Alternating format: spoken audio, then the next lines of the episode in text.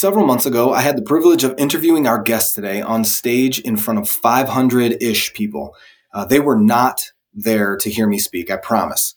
But part of the program was that the audience could send in questions to an app that I could then ask from the main stage. Pretty cool idea.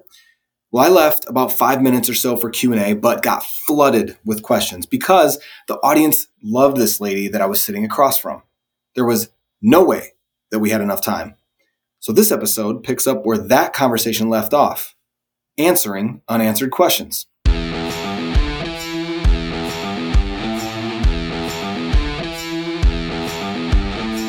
Welcome to the Impact of Leadership podcast, where we believe that no one drifts into excellence. I'm your host, Steve Shear, and today's episode covers the American dream, family business, women in STEM, motherhood, and becoming a great leader. Light work, right? yeah, right. Uh, it's a lot, but it's a great episode. My guest today is your new best friend, Ayesha Ahmed. You'll understand why so many questions came in the, in that conference that I mentioned at the beginning. She's accomplished keeps it real, and feels like someone you could trust, which is saying something because Ayesha is a lawyer. Haha. Ayesha is the general counsel and member of the executive team at Nexus Pharmaceuticals, a family business started by her parents that has grown into a multi site organization with over 100 employees, and they are hiring like crazy. So make sure you check the show notes to apply. I'll have a link down there. So please enjoy the conversation with Ayesha Ahmed, and let's jump into her talking about the American dream. Really, my family story, if you look back, um, it really started in India because both of my par- grandparents, my maternal and my paternal grandparents, were all born um, in India um, and moved to Pakistan um, for a better life. You know, when the partition of India and Pakistan happened, my grandparents um, moved to Pakistan, and then my parents uh, went to Karachi University. That's where they met. I always joke around that they were in the chemistry department and they had chemistry. um, yes, I love cheesy jokes. Um, so anyway, they they met in college and um, decided. You know, my dad actually ended up coming to Canada first um, to pursue his second master's in analytical chemistry he then went back to Pakistan. Him and my mom got married, and then they moved um, to North America in 1980. Um, I was born in 1981, actually, in Canada, and then they moved um, to the United States shortly after I was born. Um, and so the reason I tell people that our story is really the American dream and, you know, the immigrant stories, you know, my parents, they are those folks who came here with a couple hundred dollars, but what they had was a very strong education um, from Pakistan. They had um, family values, a work a very very hard work ethic, a lot of grit, a lot of determination, and you know they were very determined to create a better life, not only for themselves but for their kids, and to give us the opportunities that they knew we wouldn't be able to have, you know, in Pakistan, whether that was from an educational standpoint, a professional standpoint. Um, and I think for me, particularly as a woman, um, I'm really appreciative of that. You know, I'm very grounded in our in, in you know our culture and South Asian culture, and I'm very proud of you know where I come from. Um, you know, I still speak you know Urdu at home with my husband. You know, culture and roots is very important to me, but at the same time, you know, I, I you know we talk about this all the time in our family. We don't think we could have built a company like this in any other country in the world. You know, America, we still feel is is that place where if you have a dream and you work hard and you're determined um, that you can really make a life for yourself that's outside of anything you could have imagined. And really, that's how we feel about Nexus. This is just really beyond, you know, the scope of anything we could have thought would have happened. Because, again, you know, my parents, you know, were very middle class growing up. They worked. My dad worked in different pharmaceutical companies throughout his career. My mom worked at a lot of different testing labs. Again, like I mentioned, they're both chemists. We moved around a lot, you know, to support my dad's career in particular.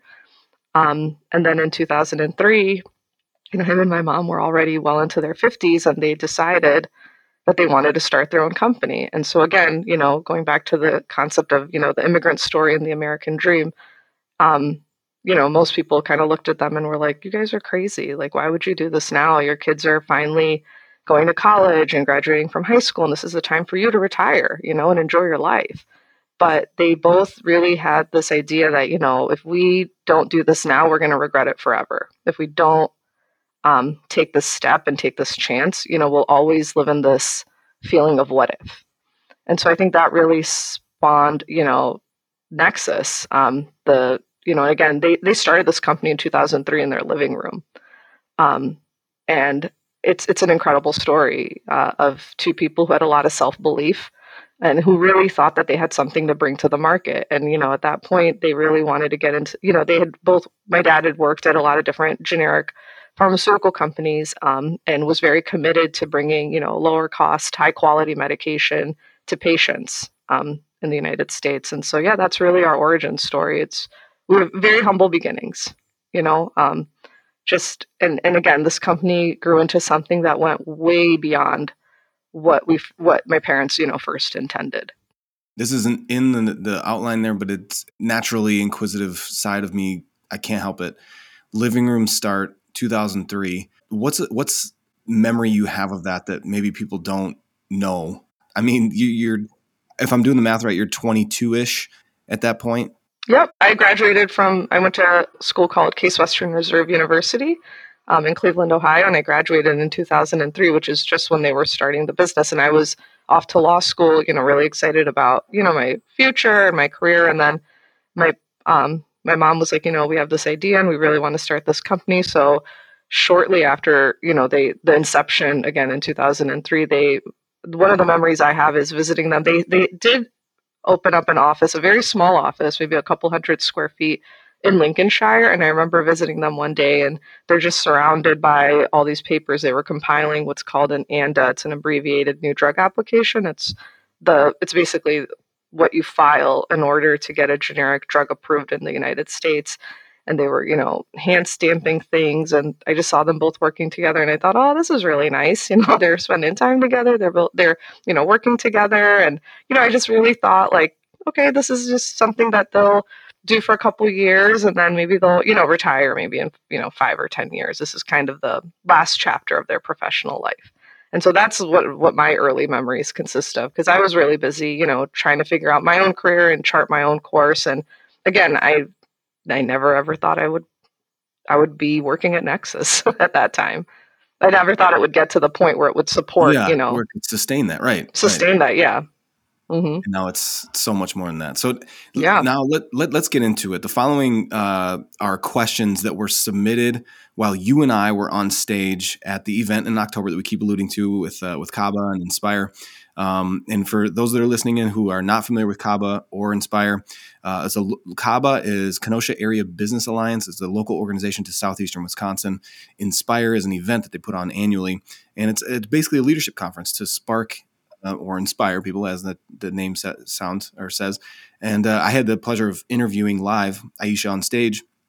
And while that was happening, I was getting flooded with text messages uh, to this app with questions for her, and we did not have time for all of them. So um, I promised people that we'd have uh, you on, Ayesha, and so here we are, and and so let's answer some of them. So now let's jump uh, into the questions that people had that we didn't get to.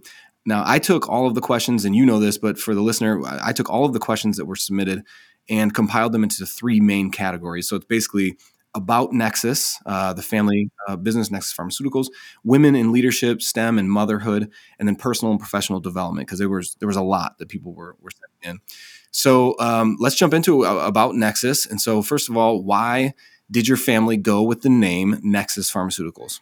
Sure. So we get this question a lot, and Nexus, um, the the definition of the word is actually a connection. And so the idea behind naming it Nexus Pharmaceuticals is we're connecting the dots when it comes to finding a healthcare solution for patients, right?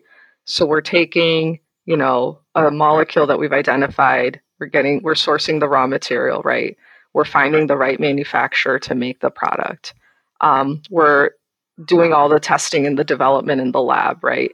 We're making sure we have a great sales and marketing team to get our product to our patients, right? So we're we're kind of in the middle of it all, right? We're connecting all these different pieces. And ultimately, what are we trying to provide? We're trying to provide a safe, effective, and pure um, drug product, right, for our patients um, that need it the most. And so that was really the um, the thinking behind, you know, what behind the name Nexus. Good. Uh, what is a key component to the growth your company has experienced over the last 20 years? Sure. So that's a great question. Um, so again, like I mentioned earlier, in 2003, you know, the first two employees were my parents, right? Um, Mariam and Shahid Ahmed. And, you know, 18 years later, we recently hired our 130th employee um, at our at, at the company. And so, yeah, I mean, it's it's been incredible, you know. And how do you go from two employees, right, to to 130? Um, and it was, you know, it's been 18 years of just continued sustained growth. Um, I think our family's philosophy has always been to really grow the business organically and intentionally. And so, what we mean by that is, you know, a lot of companies grow really quick, really fast because they just go on, you know, um, an acquisition spree, for example, right? And they're just like, we got to buy up everyone and everything in order to grow. And our philosophy was really, you know, we could do that, but then how are we going to maintain and grow our culture? and that's been such a key component to our success is having this really vibrant thriving work culture that we decided you know what we're just going to do it slow and steady. You know slow and steady wins the race and i think that's really been i think that philosophy has really worked for our company. Um, we started out i was employee number four um, in 2011 so again the first i would say really yeah the first 10 years of the company was just the family my parents started in 03. My siblings and I all joined between 2009 and 2011. Um, and then in 2012, we opened our first research and development lab.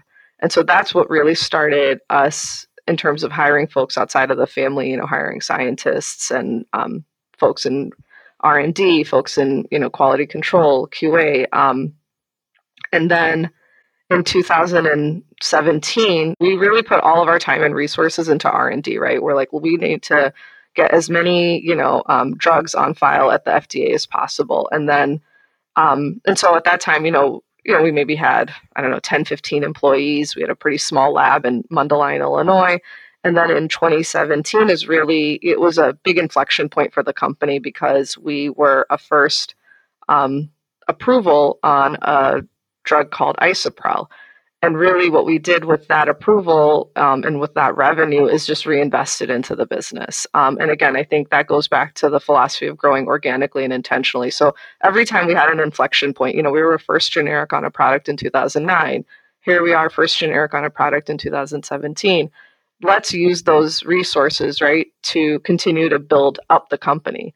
So we put that right back into the pipeline. We put that right back into hiring people. 2017 is when we started building out our own sales and marketing team. So the path for us for over 18 years has always been towards full vertical integration. So we went from being a completely virtual company where we only did one part of the process in house, which was the regulatory component, to now with our manufacturing facility, we've become a fully vertically integrated pharmaceutical company, which again is just a really big source of you know pride for us as a not just as a family, but for our entire company that we've been able to get to this point. But I think it was always it was really great stewardship. You know, I I give my family a lot of credit. I give my brother Osman, who you know, a, a, who's our chief operating officer. You know, he, you know, my parents are the founders and they had the vision, no doubt, um, and we wouldn't be here without them. But I think he's really helped lead, you know, the second generation of our family into where we are today to really take the business to the next level. Um, and he always had a big vision for this company, and he really, you know, believed that we could have our own manufacturing facility at one point. Um, and so, you know, and we trusted him, and we, and you know, we were able to build out a great team at the facility. You know, hire some wonderful folks, our VP of manufacturing, our all the directors that we have over there to really make this, you know, dream come to life. So I think yeah, that's been the secret. The the secret sauce is really you know reinvest in your company. You know, um, I always joke, you know, we don't have there's no Nexus yachts and private jets and things like that. You know, that was really never our aim or our goal. Um, it was it was really to build a sustainable company um, that's going to be around well after we're all gone.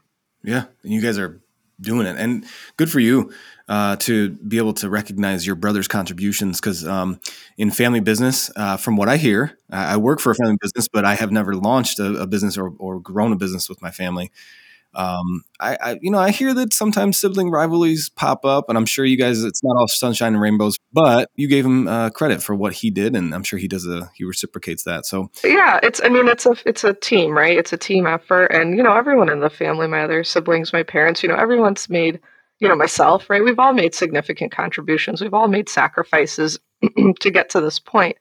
But um, and to your point, you know, that's actually the question that I get asked the most frequently, right? Is how do you work with your family? Um, and it's it's hard, like you said, it's challenging. It's ups and downs. You know, um, it's you know, it's not easy to tell your sibling something that, like, in no other context, you'd have to talk to them about. You know how they're performing, right? Are they meeting their goals? Things like that. But I think for us, the key's always been really like open, honest communication. You have to talk things out. You have to have those tough conversations. And then you have to kind of come back to, well, why are we all doing this in the first place? The why is so important, right? Because if you lose sight of that, it's really easy to just be mired in conflict all the time. Um, and that's just not the the leadership that we want to set for this company. You know, we have like again, we have 130 employees, and I say this all the time. Like they're counting on us to make great decisions, right? To really lead this company and um, to be the stewards of this company. And I think we all take that responsibility very seriously, um, which I think again has has led to all these amazing people coming to Nexus and being like, we want to grow this company with you, right? We're all doing this together. It's not just the Ahmed family, right? It's an it's a Nexus family.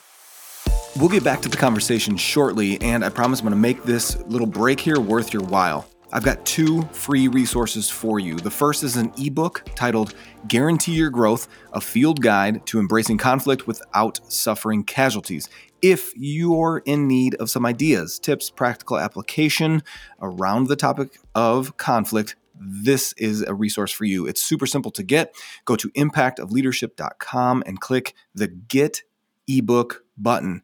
Also, there will be a link in the episode notes. Now, second resource.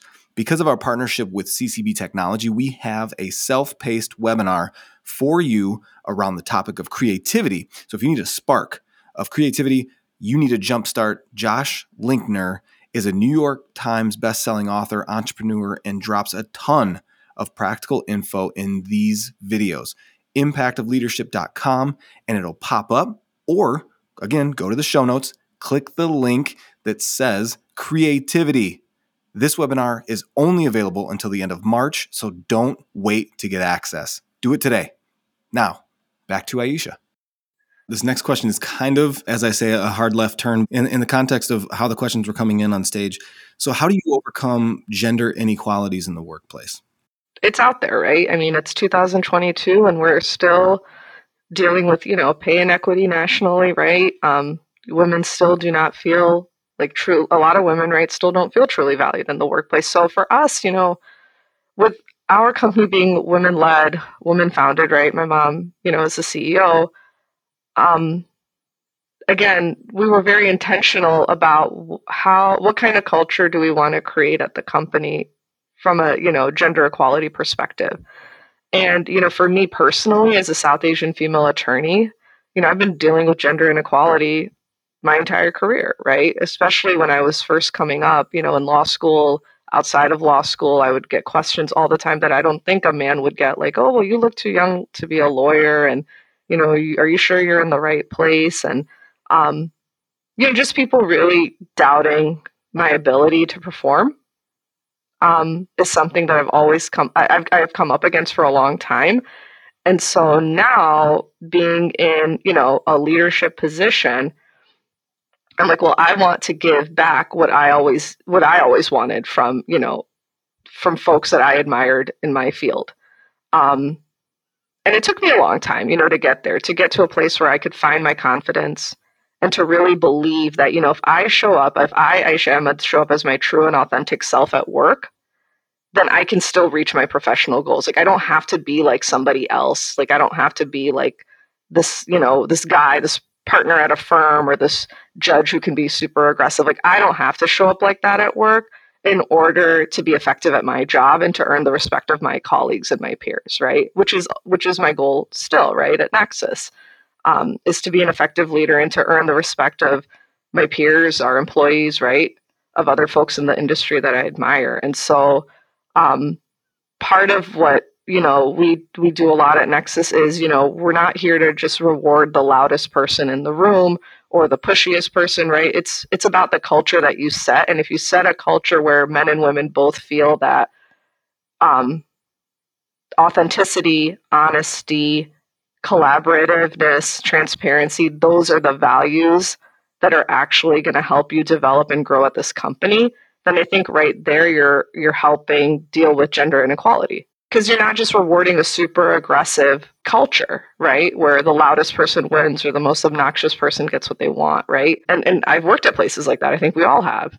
You know, and it can be really toxic. So, for example, you know, just to be more specific, you know, a lot of times earlier in my career, right, I would be the youngest person in a meeting or I'd be the only female. And that happened and the more I advanced in my career, the the more I felt that. And so now, you know, when I'm leading, like let's say I'm I'm running a meeting or not even running a meeting, just setting up a meeting, I really call out, you know, younger folks in the meeting, men and women both, to be like, well, what do you guys think?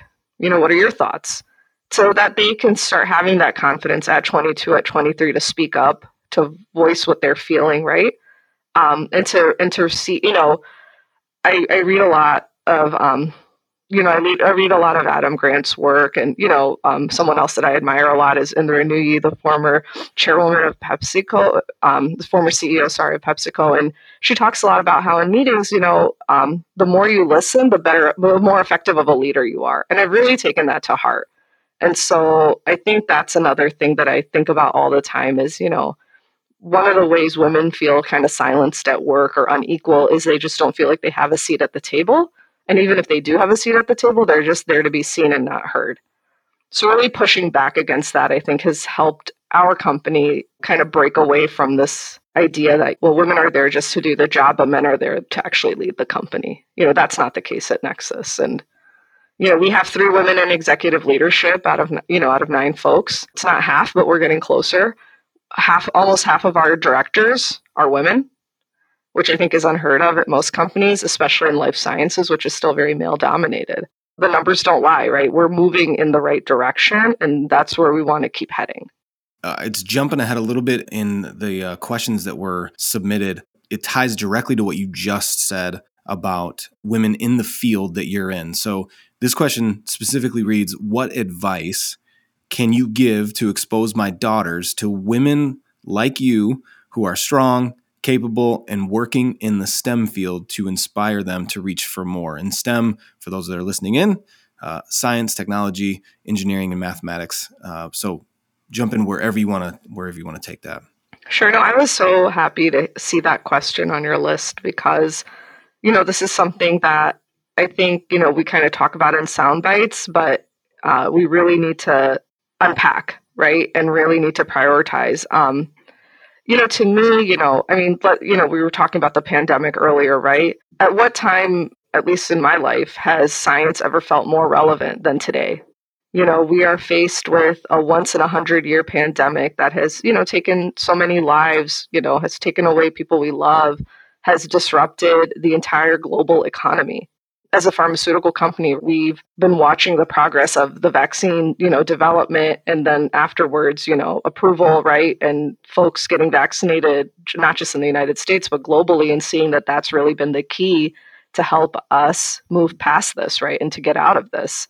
And so I always tell, you know, the young people that I talk to today, I'm like, you know, there's been never been a better time to dedicate yourself to a career in STEM know, whether that's healthcare, life sciences, technology, engineering, right? We need we need folks to, you know, pursue these career paths.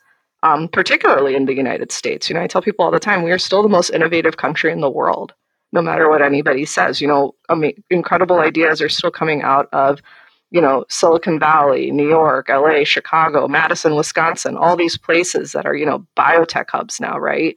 And you're seeing these incredible, incredible medical advancements. And so I when I talk to younger scientists, I'm like, you could be the person who helps, you know, find the cure, right, for cancer or find the next, you know, or you know, create the next huge development in tech. So what an exciting time, you know, to be in STEM. And so, you know, just just challenge yourself. Don't say no to the opportunities that are coming your way and, and and go out and look for them. You know, they are out there, right? There's there's more and more attention now being given to encouraging women to pursue a STEM career. And would you say that parents, because um, I'm thinking even of my daughter, would you say that like even gifts that we give them, uh, that I give my daughter for her birthday or Christmas, you know, uh, like practical things like that? Because um, I agree with what you're saying. I'm trying to even think about like actions to be taken by parents to you know put this in front of their as this question is asked daughters but also their sons um, eh, to expose them to the field. And then i'm assuming parents need to be intentional with then aligning opportunities with their kids to meet folks like you and uh, other other folks in the field. But steer that if, I, if i'm off there I remember when I was younger, you know, my parents are both chemists, and one day my dad came home and he got me, you know, a little chemistry lab set, right, that I could tinker around with, mm-hmm. and I loved it, you know. Um, and again, you know, I wasn't personally, I was a, basically a tomboy growing up. I wasn't really super into Barbie and things like that. But to me, mm-hmm. it's, I look at it as why does it have to be a binary? You can you can yeah, love getting dressed up and doing you know hair and makeup and Barbie and also, you know, a badass chemist or a physicist, right? It's like it doesn't you don't need one or the it doesn't have to be one or the other. You can have all of it. You know, there are a lot of statistics around, you know, at what grade level do girls start falling behind in math and science? And I think that is such a key point that we need to keep bringing up in the national, you know, lexicon is what what at what point do girls in particular feel like, well, I'm bad at math well, I'm bad at science. And why is that happening? And what are we going to do as a society to fix that? Right. From an educational perspective and then at home as well. You know, I think it's really important, right, as women to, to not just say, oh, well, you know what, I was bad at math and science too. So why don't you, you know, why don't you focus on what you're good at? You know, there's a lot of that kind of messaging that's out there telling girls, well, you can't really, you're not, you're never going to be that good at it anyway. So just find something else to do or find a career that's more women friendly. That that's one that just drives me nuts. Like, what does that even mean? You know, um, all careers should be women friendly. you know what I mean? Like, we don't tell boys we'll find a career that's boy friendly, right? I don't tell my I have two sons, and I, I never I never use those words. We'll find a career that suits you as a boy, right? Because they hear from a very young age that every career is available for you to pursue. So why aren't we telling girls that? You know and when they and if they are facing challenges in particular around math and science we need to keep we need to keep challenging them and encouraging them and pushing them and saying no you're not we're not just giving up because it's hard. That's the home thing. If i'm not helping my daughter with math homework making it more than just just fill in the blanks and then go to bed. You know if i'm not doing that as a dad figuring that out that that's a big deal tied to all of what you just said, and, and you touched on it, but I want to get into it because this is a good, another great question. As a mom, as a mother, how do you balance career, family, community involvement without feeling guilty? So that's the question that I pondered probably the most. For me, that's a daily challenge. Um, I am not the person who's going to tell you that, you know, you can have it all and that it's really, you know, great and, you know, um, put a bunch of stuff on Instagram showing this perfect life, you know, that's definitely not. We just see everyone's highlight reel, right? We don't see the bloopers. Let's put it that way. We're just seeing the highlight reel. And I've participated in that. Like when social media came out, I was that person too, for to some degree. I think we all were, right? And I think over the last couple years, and especially after COVID, people kind of realized like being your authentic self, whether that's at home with your friends on social media, right? That actually is what people are want to connect to. You know not just a bunch of you know and nothing against influencers and that industry and that culture like i get it you know i mean it's a great way to make a living frankly you know for a lot of people and i understand that you know it's a great marketing tool for these big companies but ultimately i think what humans are looking for right is connection and how do people connect? It's through sharing difficult things right? It's through sharing like you know i'm going through these challenges at work and being a mom and you know, being you know, a good partner in my home, right? Trying to be a good daughter, all these different things that we're going through, right? You know, it's it's tough. Like when people ask me, "Well, how do you do it all?" I'm like, "I don't do it all. I'm trying to keep a bunch of balls in the air and I'm dropping them constantly, but at the same time, especially over the last, I would say 6 months to a year, I've been trying to really give myself a lot of grace, Steve, and realize that, you know, what's being asked of us as modern people, as modern parents, right? Mothers, fathers, especially with this pandemic raging in the background, it's unsustainable. This is not okay, you know, for people to feel like, well, I have to grind it out at work, right? And be the perfect mother and, you know, look perfect, right? Be perfect. I should be working out constantly and eating clean. And it's just, it's too much. It's overwhelming. And so now what I've tried to tell myself is, you know what? Like, have one or two focus areas that you want to, you know, really kind of dive into whether that's, you know, I want to be more present with my older son with his homework. How am I going to carve out that time? And just like make that your one focus for like the next couple months instead of being like, well, I need to be there for every single game and I need to be there for every single homework assignment and I also need to be at work for every single meeting. Like I also need to be at every, you know, community event that this organization I'm a part of is is hosting it's you're gonna burn you know we're all burnt out right? I mean, we've been doing this for a long time and i think after the last two years right every time i open up a newspaper or you know whatever on my phone i'm reading the news it's all about everyone's burned out burnout culture how do we you know how do we make life more sustainable? And so that's really kind of what i'm focusing on when i think of your question right of how do you balance career family community involvement? It has to be sustainable. And it's not going to be sustainable if you're constantly telling yourself well you're not doing enough it's like you are enough, actually. You are doing way more than you probably ever thought you were capable of. I can say that for myself. 10 years ago, I didn't think I could do all of this. And so I'm trying to just first be proud of myself, be like, wow, you're doing a lot. You know, you're doing a lot every single day. And a lot of people are counting on you every single day, right? Your team at work, your family at home, your friends your extended family, all these people, you know, especially women, right? We're connectors, right? In our communities, we are the rock in so many families. Um, but then we also like my husband and I were having a conversation about this. We need resources being put into us too. There's so much that's expected expected of us. But where are our resources, right? And so I think that's another thing that I've been thinking about a lot is how do I show up as a resource for other women? And I think part of it is just being really honest about my own experience and being like, it's this is hard stuff. Being a mom, being a working mom. Um, and you know, my parents are getting older, right? Trying to be there for them, not not losing myself, trying to create my own identity, right? Or sustain my own identity and still have a life outside of just kids and work. It's it's a tough question. Your answer is exactly what I think people need to hear.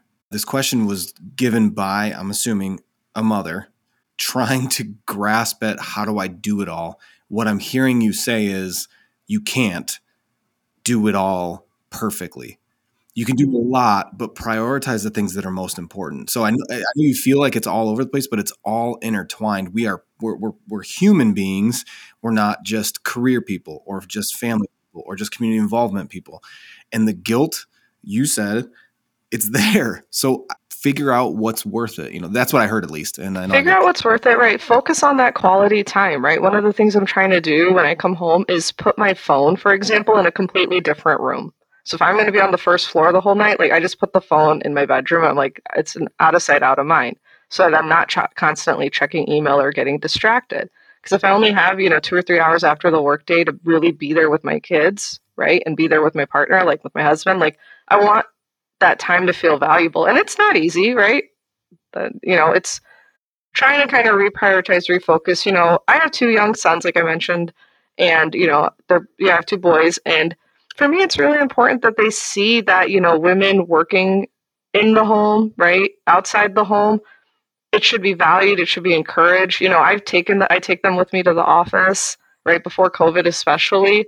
Um, and so now, you know, they'll, you know, and I talk about work with them now, especially my older one. So he'll ask me, well, how did that thing go at work? You know, how's that project going or whatever? And it's, it means so much to me that he already has taken like an interest in what I do and that he sees that it's valuable. Um, my husband is at home, you know, with the kids. He he works and he's at home, and you know, seeing their father be like a very available father, I think is so wonderful for young boys especially to be like you know dads can dads can be primary parents too. And it's actually pretty awesome. Jumping down to uh, personal professional development section this question reading it as it was i'm in my late 40s what can i do to get out of my comfort zone and become the leader i'm meant to be? You know i, I saw this question and i wanted to give it a lot of thought because I'm still going through this, right? I'm still getting, uh, you know, speaking at the Inspire event was me getting out of my comfort zone big time. You know, my first, you know, a lot of times when I, when folks reach out to me, you know, whether it's to speak at an event, right, or to be a panelist at a conference, you know, part of me ha- still has that imposter syndrome of, you know, well, why are they asking me? There's got to be somebody better out there. Um, and this is where, for me at least, having an incredible partner and a great husband has been really, really amazing because he's one of the people in my life who's like, you are the best person to speak at this. Like, what are you talking about? Um, you should be there. You have a lot of insight that people want to hear and share, and you do it from a place of you're, you're really authentic. You know, you're a real person and you have valuable things to share, and you should be up there and you should be talking and you should be speaking. That's what I would tell this person who asked this question is when you get outside of your comfort zone, when you challenge yourself, I promise you, you won't have any regrets. But if you stay within your box, right, and you don't push yourself, you'll always wonder what if. So get out there, right? What's the worst that's going to happen if you get outside of your comfort zone, right? You're going to learn something, you're going to challenge yourself, you're going to push yourself, and you're going to see that you're capable of doing something that you probably never thought you were capable of doing. I didn't think I was capable of sitting in front of 700 or 1,000 people, right? And and sounding coherent and smart and thoughtful and insightful.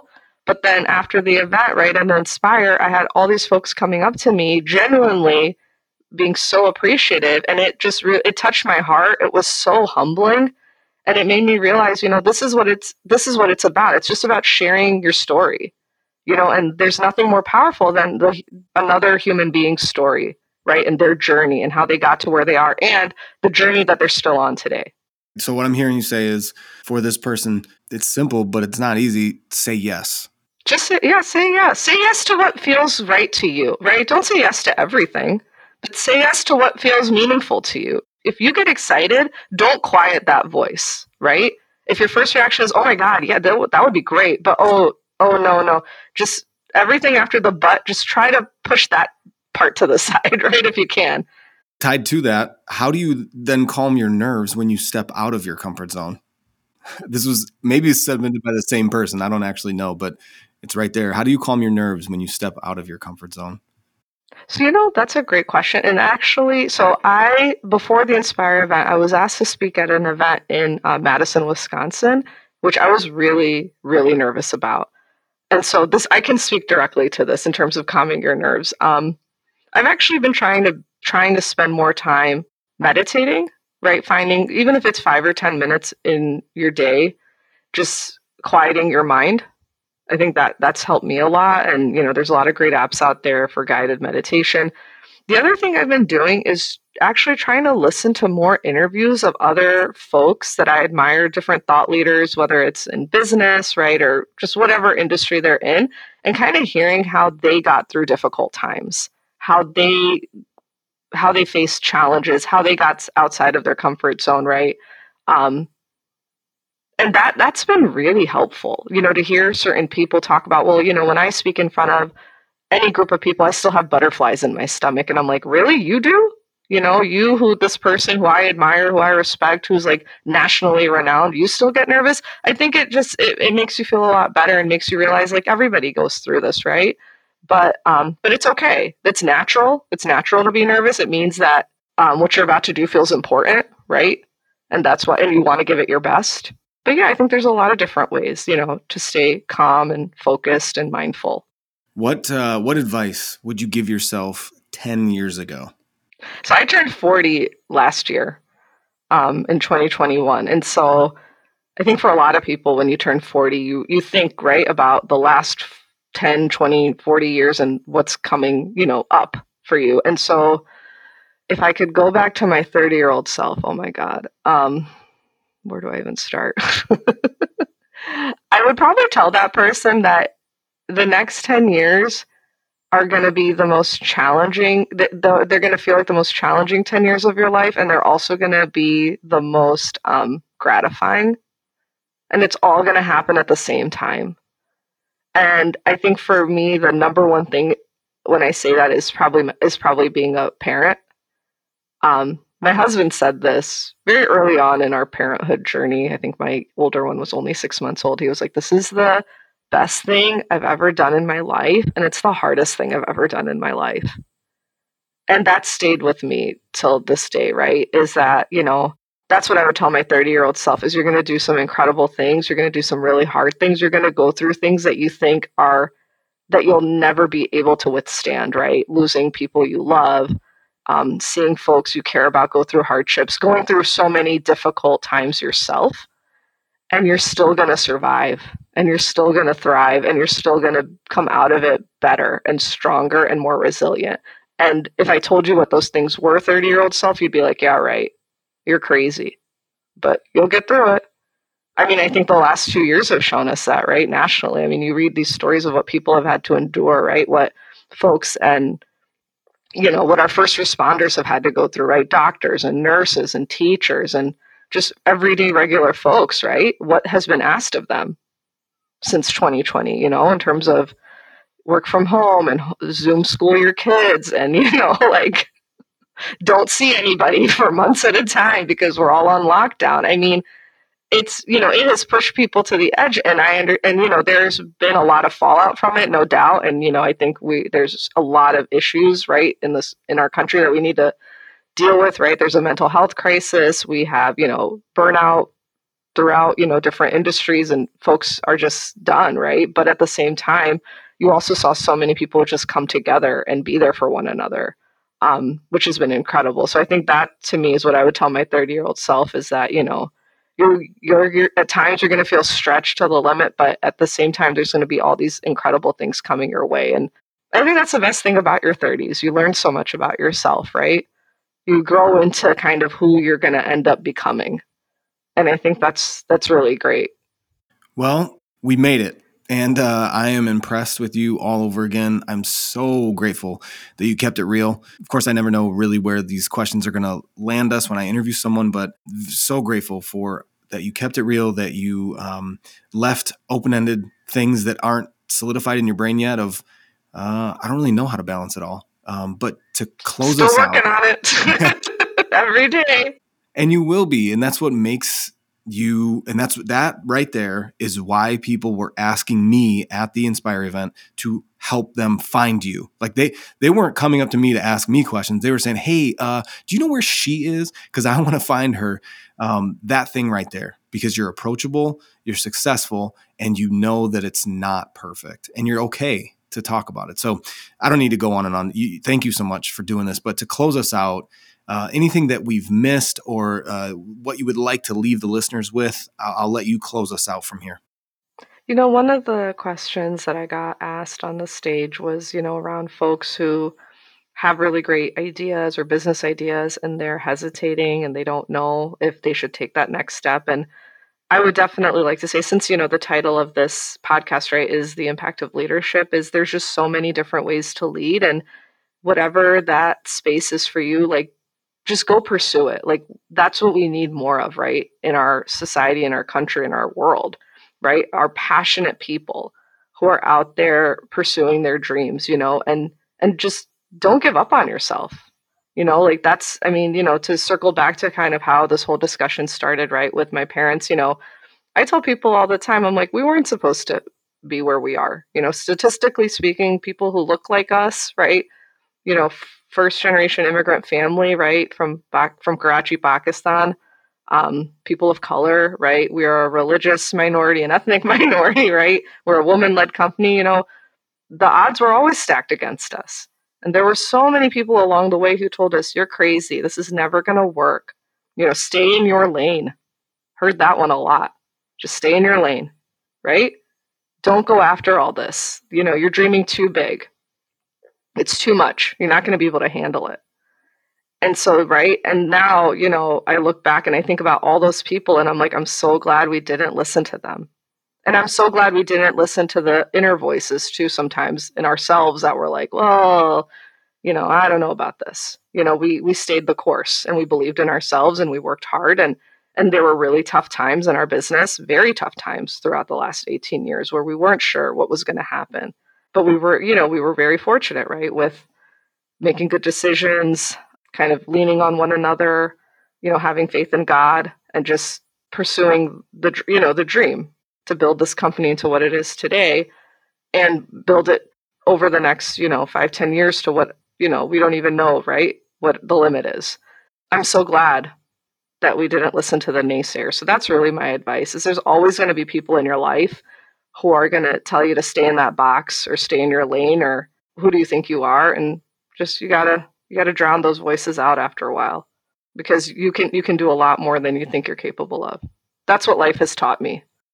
Well, I love it. Thank you so much. Um, Thank you, um, Steve. Thank you so much for this opportunity. Oh, it's it's way more. Uh, I feel way more beneficial for me. Um, but thank you for saying that. I'm glad that you're here. I'm glad we're able to do it. I'm glad you're in our local community here. Absolutely, um, you know, absolutely. That, new facility in uh, northern Illinois, southeastern Wisconsin is benefiting huge from the facility that's right here in our backyard. Like yep, the, Pleasant Prairie, Wisconsin. Yeah, we're both like northern Illinois and southeastern Wisconsin, kind of benefiting from your guys' footprint right there in, in Pleasant Prairie. So thank you. Thank um, you. And, and we'll have a lot in the show notes from from what you mentioned, Ayesha. If there's other resources that uh, have benefited you, I know you mentioned uh, Adam Grant, and if there's other things like that that you want in the show notes for folks, you can send that over to me, and I'll, I'll make sure that it's there. Um, and uh, thanks again for making time for this. Thank you, Steve. Thank you so much. I really appreciate it.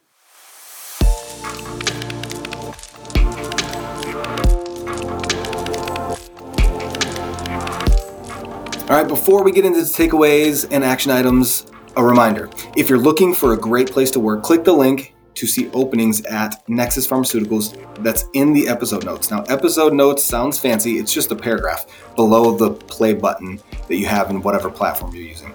Um, they love their people. Nexus is an awesome place, and they prioritize two of my favorite things taco trucks and professional development. Hopefully, Ayesha, that gets a laugh out of you when you hear that. Okay, so takeaways and action items. Takeaways. There are great companies out there with leaders who actually care about you as the whole person. Number two, you can be both a fun person and extremely accomplished. They don't have to be mutually exclusive. You don't have to choose one, but it takes work. Number three, the American dream is alive. Action items. Leaders, look around in meetings, call out the young folks, give them a shot, hear their ideas, let them fail within reason, like Ayesha was talking about. Number two action item Prioritize the most important things. Life is a mist. Don't waste it. Number three, check the notes, like I keep talking about, for a blog that I wrote on the imposter syndrome. Every successful person you know wrestles with this concept.